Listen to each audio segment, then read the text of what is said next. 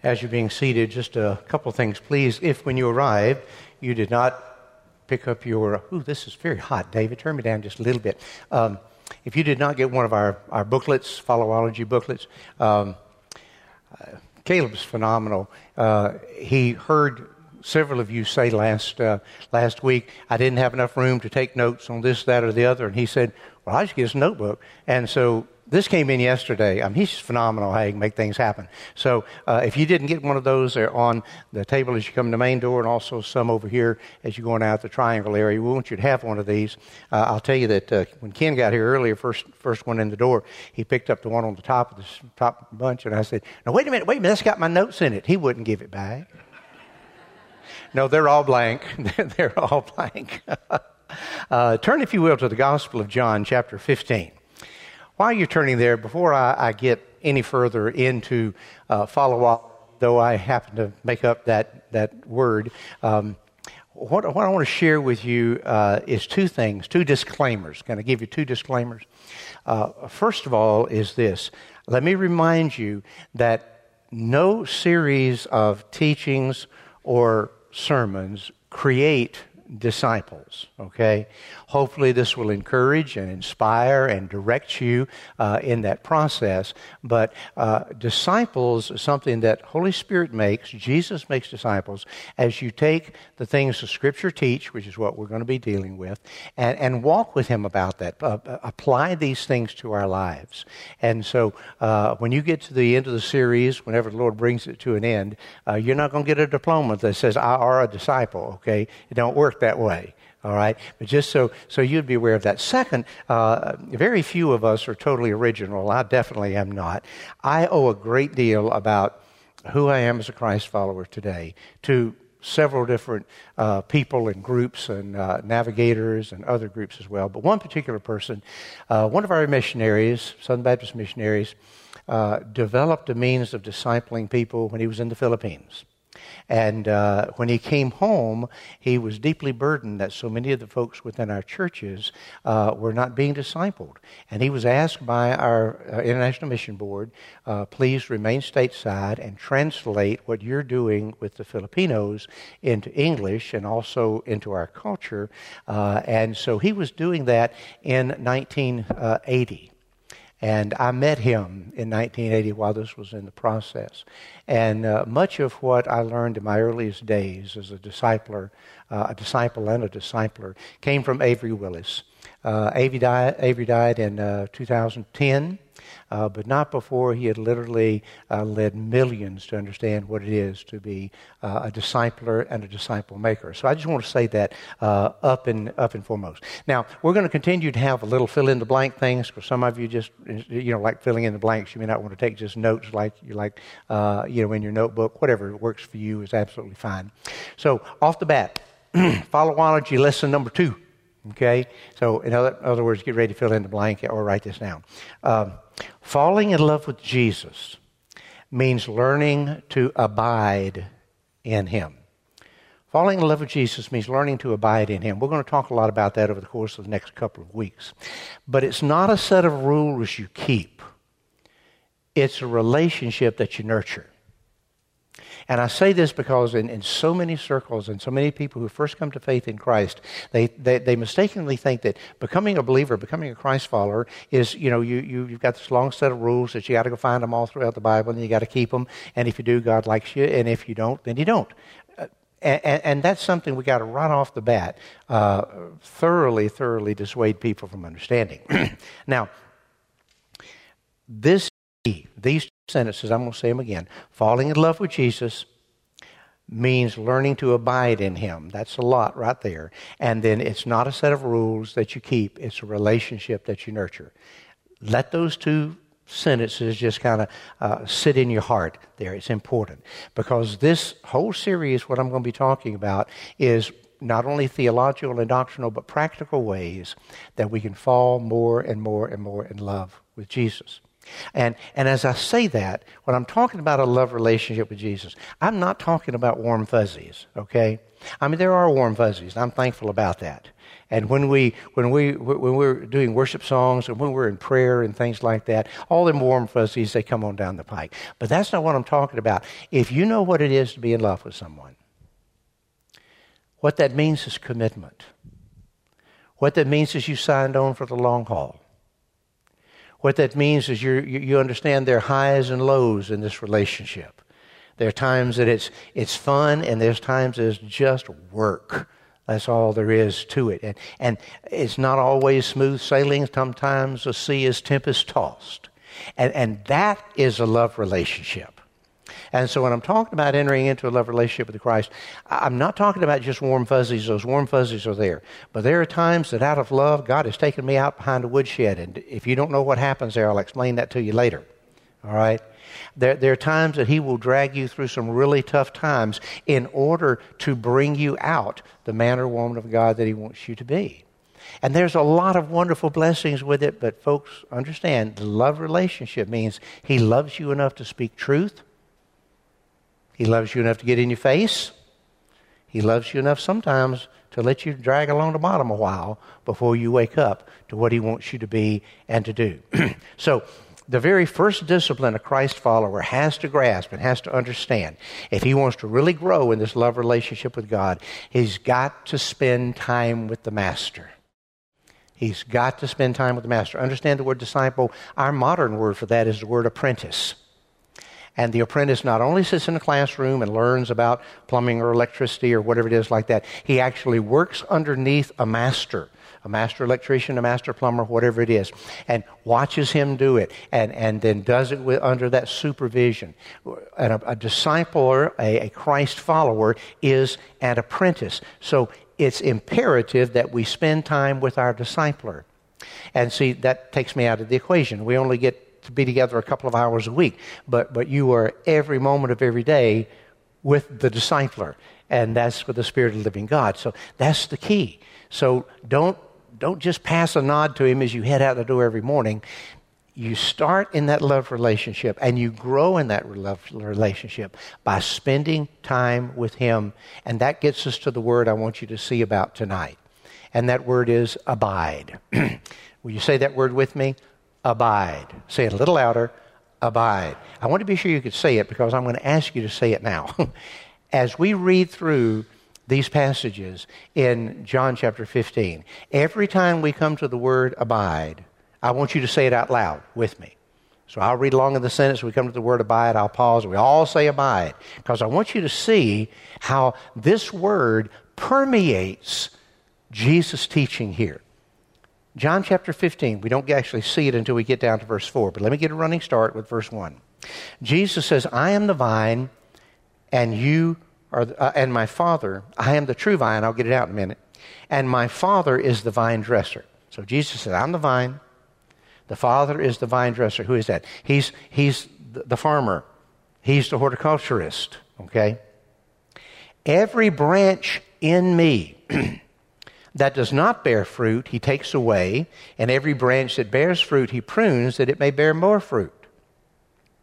You are already clean because of the word which I have given you. Okay, now get ready. Here it comes. What's this word? Abide in me, and I in you. As the branch cannot bear fruit of itself unless it abides in the vine, neither can you unless you abide in me.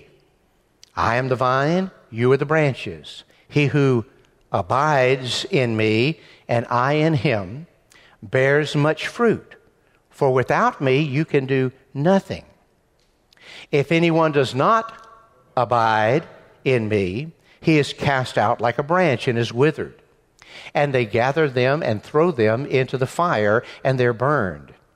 If you abide in me and my words abide in you, you will ask what you desire, and it will be done to you. By this is my Father glorified, that you bear much fruit, and so shall you be my disciples. As the Father loved me, I have also loved you. Abide in my love. If you keep my commandments, you will abide in my love, just as I have kept my Father's commandments and abide in his love. These things I have spoken you, that my joy may remain, or that word is also abide, abide in you, that your joy may be full. Now, I want to focus, we're going to, we're going to look at every one of these verses over the course, excuse me, of the next few weeks, but I want to focus tonight just here on verse five. I am the vine, you are the branches. He who abides in me and I in him bears much fruit, for without me you can do nothing. Holy Spirit, I ask you just to come and abide with us. We hear tonight that that is just the essential of how we get to know you, of how we grow in you. Everything about this love relationship is tied up in this little word abide. So we want to open our heart to you as our discipler and understand that to be a Christ follower, this, this primary rule of followology is to abide in Christ as Christ abides in us. Holy Spirit, we can only do this by your grace. Only you can open our eyes and open our heart. And we ask you to do that in Christ's name. Amen. Now let's talk a little bit about that word abide. The, the, the word actually in the Greek is the word meno. And it's kind of like the little fish you use as bait when you're fishing, fishing for bass or crappie. It's pronounced very much like that. Okay? Meno. Now, the word abide. Now, tell me, in our language today, Just, just we, we don't even use that word that much now today as we used to years ago. But when I say the word abide, what comes to your mind? Raise a hand. What comes to my mind? Stay. Okay. All right. What else? Abide. Hmm? Remain. Okay. What else? Live. Okay. So let's pause there for a moment. Uh, the, we use the word abide to say live or stay or remain. Uh, you know, police officer pulls you over. He wants to know, where do you abide? And what's he talking about? He's talking about your address. Where do you live? Where do you prop your, your feet up? Where where is it that you you know you draw your nourishment and so on and so forth? That's that's one way we use the word abide. Uh, there's another way that some of the older folks here will know. It's the way my grandmother used it an awful lot. I'd say or do something that she disagreed with, and she'd say, "Now I can't abide that." Anybody else hear that? It used that way? Okay, some of you are old enough, some of you are lying. Uh, but, and what that meant is, now, I can't handle that. I, I can't live with that. Uh, that, that, can't, that can't happen in and around me. Well, that's also a way that we use the word abide. And both of these are, are correct um, to an extent to the word meno. But we don't really have an English word that can really translate what this word communicates. So let me let me tell you what the word meno means. And it does mean, you know, where you live and, and, and, and what you adhere to. But it means to live in vital union with. To live in a, in a life-giving relationship with. So let me, let me just give you an illustration of that, very similar to what Jesus gave here, all right? Uh, let's say I'm involved in a terrible uh, accident and my arm is severed at the shoulder. And there it is, laying over there on the ground near Russ, okay? My arm has been severed from me. It is no longer abiding in my body, all right? And so what's going to happen to that, that arm? If, if you're a paramedic, if you're a first responder or whatever, you show up on the scene, what are you going to do? You're going to take me to the hospital. What about my arm? Yeah, you're going to take my arm to you. You're probably going to pack it in ice. You're going to stop the bleeding on me. And then you're going to rush us both to the hospital. What are they going to do when you get to the hospital? Well, they're going to take me to surgery. And what are they going to do? They're going to try to reconnect the blood vessels, reconnect the muscles, reconnect the nerves and such. And if they can successfully get my arm back in a life-giving relationship with the rest of my body, then it will be restored. But if not, if it lays over there on the floor before long, I asked the staff yesterday, what's going to happen? And they said, it'll stink. That's not what I had in mind. it'll die. It'll die. It'll wither and die because it only exists, this thing only exists because it's attached to me.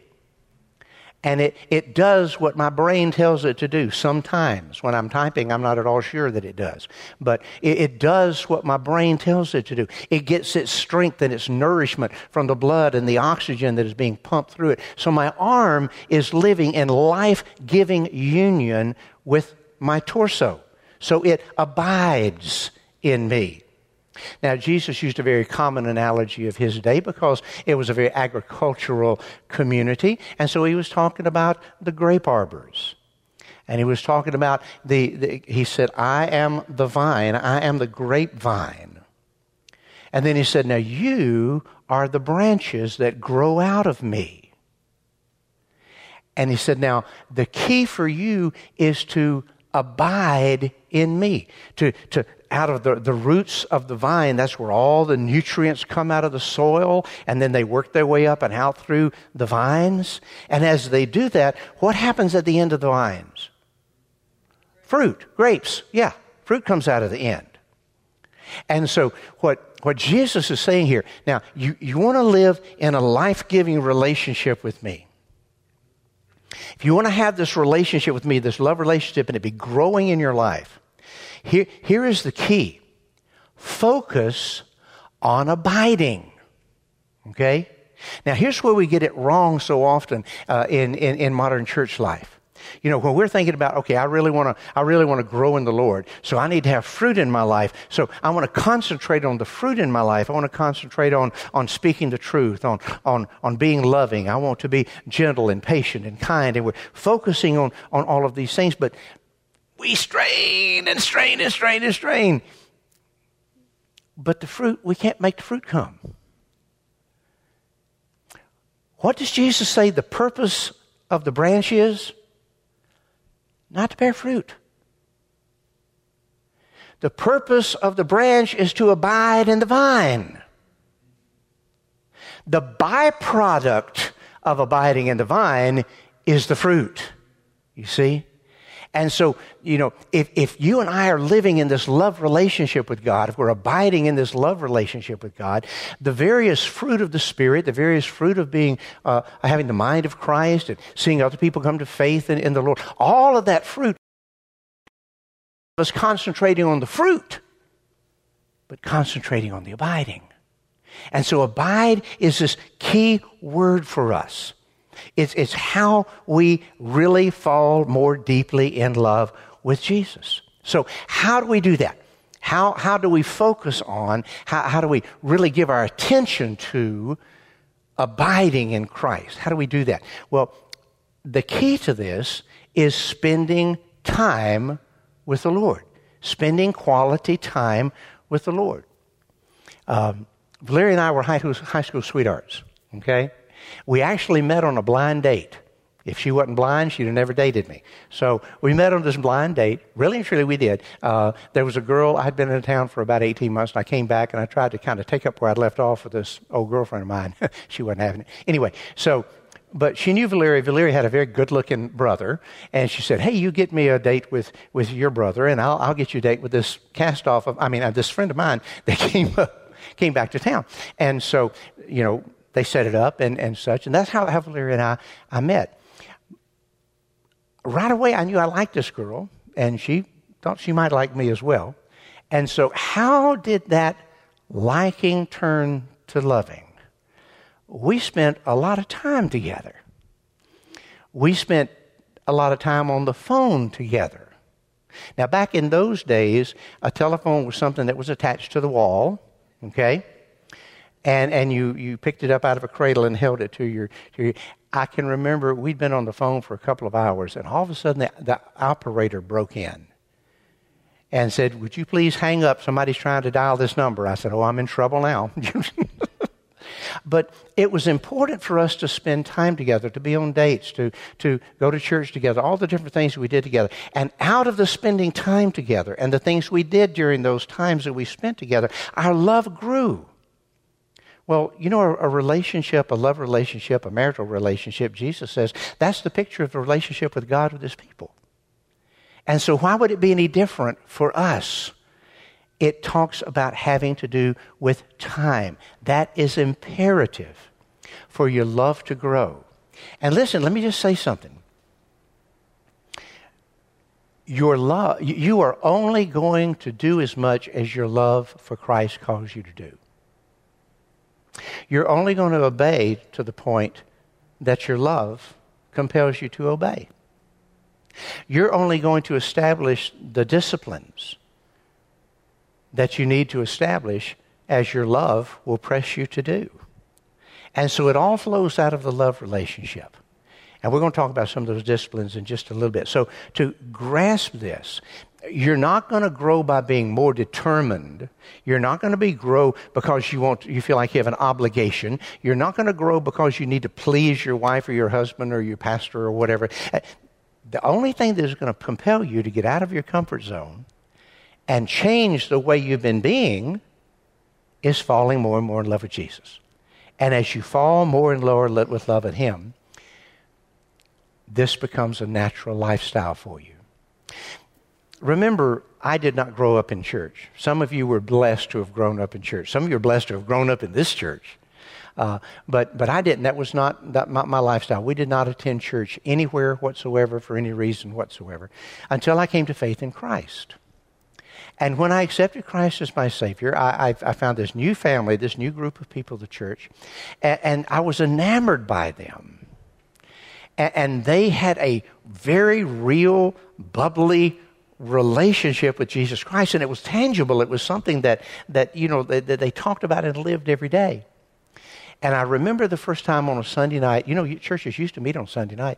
On a Sunday night, the pastor stood up and he said, "I want you to know tonight, I love the Lord tonight." And he shared something that he and the Lord had experienced. And then he asked the question, "Anybody here want to bear witness that you love the Lord tonight?" Now, I didn't know this, but this is a tradition in a lot of churches that the pastor sets the tone by saying, "Do you love the Lord tonight?" That means you get to testify. You get to share. So one person would stand and say, "I want to know, want you to know I love the Lord tonight." It would share an experience, answered prayer, or sensing His presence during a difficult time, or whatever it was. And I was sitting there, you know, fascinated by what I was hearing. God was tangibly real to these folks. And they were sharing and talking about this. And, and I was, and so, you know, I, I talked to my pastor, I talked to my, uh, my, my youth leader, and I said, "Well, how does this work?" And they said, "Well, you, you, you got to spend time with the Lord. And as you spend time with the Lord, you love, learn to fall in love with Him, and, and, and all, you become aware of His presence and all these things." And I said, yeah, yeah, yeah, yeah, yeah, I want some of that. I want some of that, okay? And so they pushed me into the Word of God. They pushed me into learning about prayer and such. A- after a few months, uh, this happened two or three different times. The pastor said, "Yeah, won't you let, I, I know the Lord. Any of y'all love the Lord tonight?" Bam, I was on my feet. Let me tell you what me and the Lord experienced this week. You see, I was challenged that love was not about keeping rules or just showing up on Sunday or whatever the case may be, but living in a vital, life-giving relationship, a love relationship that was growing day by day and moment by moment with God. That's, that's what it means to be a Christ follower. And that's what takes church and blows it wide open. It's not about just church. It's not about Sunday. It's about what you do before you ever get here, and the relationship that we have with Christ and how we're growing in Him. And so that love relationship grows in direct proportion to the kind of time, the quality of time we spend with Him. So here it is in your notes. If the secret of being a Christ follower is falling in love with Jesus, how do you do that? Because we want to get practical as we go with this. This is the, the, the theology and the doctrine and the spiritual truth, but we want to get practical about how we do that. We do that with time. We do that with time. Now, before you become aware of God in every fiber of your being as you go throughout the day, you have to first be aware of spending some quality time with Him each and every day. And this takes some structure. It takes some determination. It takes some discipline. That's why it's called a discipline. But but God wants us to do this. Listen to His word as I read it over you. In Jeremiah twenty-four, I will give you a heart to know me. To know me. Did you hear that? John seventeen three. Now this is eternal life, that they may know you as the only true God. Paul writes to the Philippians in chapter three and verse eight. Yet indeed, I also count all these things as loss for the excellency of the knowledge of Christ Jesus. And to the Ephesians, he writes, I write this that you may know him better. Did you know God wants you to know him? And to know him well? And to know him intimately? Listen, he wants to know you a lot more than you want to know him. Which is okay right now, because he wants to instill this hunger, instill this thirst within you, that, that you're longing to have that kind of experience. And as we do that, as we spend time with him and we're focusing on abiding with him, the fruit that you're going to see growing, let me tell you, the first fruit you're going to see growing is obedience. Obedience. Obedience is the fruit of love. Now write that down. Obedience is the fruit of love. And right beside that, write this passage down. John fourteen, twenty-three through twenty-four. Don't turn there. I just want you to listen to this. Okay? John fourteen, twenty-three through twenty-four. You can look it up later. Jesus is speaking. He says, if anyone loves me, he will keep my commandments. And my Father will love him.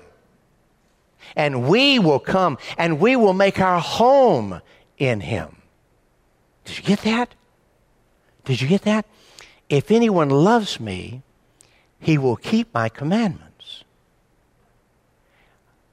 Obedience to the Word of God is one of the first fruits that grow out of falling in love with him.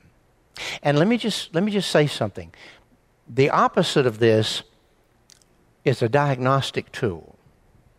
Let me ask you, are you having trouble in any area of your life obeying Christ?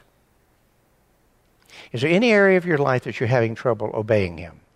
Maybe it's making right somebody that's hurt with you or offended with you. Uh, maybe it has to do with finances and being obedient and giving. Listen to me very carefully. You never have a problem with obedience. Let me say that again. You will never have a problem with obedience. Your problem will always be with love. That's according to the Word of God. I'm not making that up.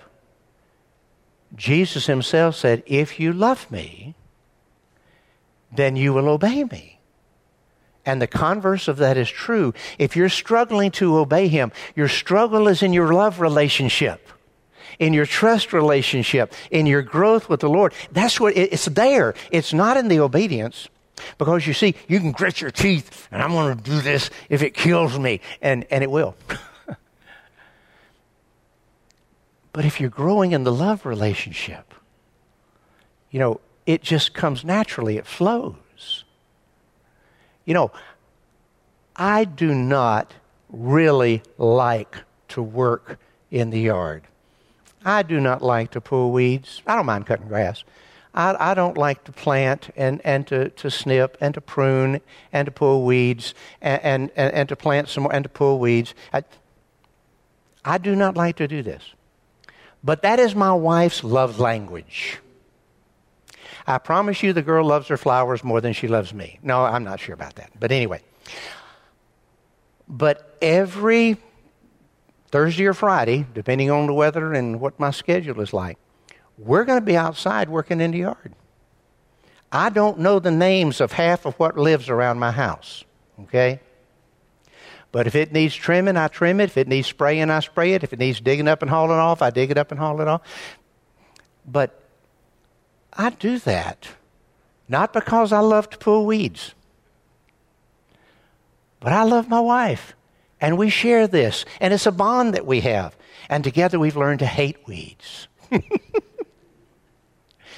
You see, it's not burdensome when it's done out of love. You know, moms and dads, grandmas and grandpas too, but moms and dads especially here, I know your kids. I've learned, I've, I've met them.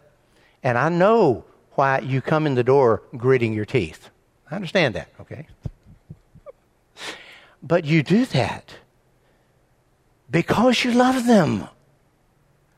And, and I promise you, one day they will give you grandchildren and you'll be glad you didn't pinch their heads off. All right?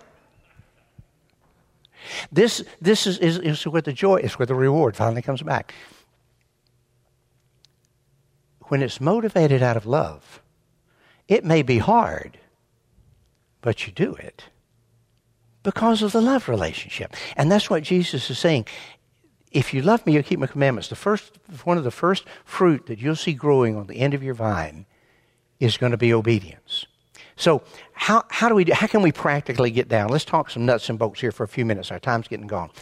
How can we practically spend time with the Lord? Here's, here's some things. Write these down. These are not in the notes. You've got to write these down, okay? I, first of all, I want you to get ready tonight for tomorrow morning. You need to make it a point of getting ready the night before. I guarantee you, if you don't, you're going to get up in the morning. What did I do with my Bible? Where's my glasses? Where's my notebook? Where's, you know, the devil will hide them. I promise you, all right? Because he does not want you spending time with the master. He does not want you to have any of this quality time. So get ready the night before, okay? So have your Bible, your notebook, which I, if you didn't get a notebook, by the way, get one before you leave. Get your notebook and, and, and that pen. I hadn't tried out all of them, but most of the pens work. But have that right there. If you, you know, do devotional literature or you have a favorite commentary, whatever, just stack them up. Have, have, have a place, okay? Secondly, select a time. Select a time. Now, if this means setting your clock fifteen minutes earlier or whatever the case may do, be This this is why it's called a discipline. All right, we just we just have to do this. Uh, set that set that clock a little earlier, whatever, and do not hit the snooze button. All right, thou shalt not. That's Fred's eleventh commandment. Okay, all right, don't hit the snooze. Set a time that's best for you, and don't start off trying to hit an hour or two hours. This, don't don't don't do that. You're you're you're programming failure. All right, just shoot for fifteen or twenty minutes. Okay, to begin with, all right? Uh, set, choose a place where you're most likely not going to be disturbed. Now, again, Satan's going to disturb you. I promise you, okay? But as best as possible where you won't uh, be, be disturbed. If you have to go to the backside of your closet, hang a light bulb in there and do it, okay? But find you a place and let that be your spot, okay? I would say if you have family at home, especially, you know, children or even your spouse, say, look, I am trying to have some quiet time at home with the Lord. I'm going to be a better husband. I'm going to be a better wife. I'm going to be a better daddy if I have this little bit of time. Help me protect it, okay? And, and, and help one another be accountable with that as well. Now, when you, when you get there, listen to this is the most important thing I'm going to tell you tonight. Focus on meeting a person, not on doing a task. Focus on meeting a person, not on doing a task. You know, this is not something that you're trying to check off to where you can brag that I did seven days in a row. It's not about that. When you focus on meeting the Lord Jesus Christ, it becomes personal. It's already personal with Him, but it becomes personal with us. Okay, so so you focus on on a person. Now, there's a lot of other things we're going to talk about that you do in the process of this, but but you know, just just just this. Now, ask Him to reveal Himself to you through His Word. Ask Him to reveal Himself to you, to you through His Word. He wants to do this. He wants to reveal Himself to you. He wants you to know Him and grow in, in, in your knowledge of Him. So he's, he's already predisposed to this. You do not have to twist God's arm and ask Him to meet you there. Uh, he'll be there before you, okay? The Bible says he neither slumbers nor sleeps, so he don't have to wake up. He don't have to get a cup of coffee or any of the rest of that. Okay, did I say something about making coffee? You might want to make the coffee before you go in there. Whatever it takes, you know, to, to get you there. All right, and then I'm, I'm going to give you some more specifics about from the from these. Let me just say this: I love devotional literature. Uh, we give out Living in the Word here. Fabulous, fabulous. Uh, we've got Stand Firm and Journey. Uh, we got, we got so many wonderful devotional literatures that we make available to you here. Those are good, but hear me.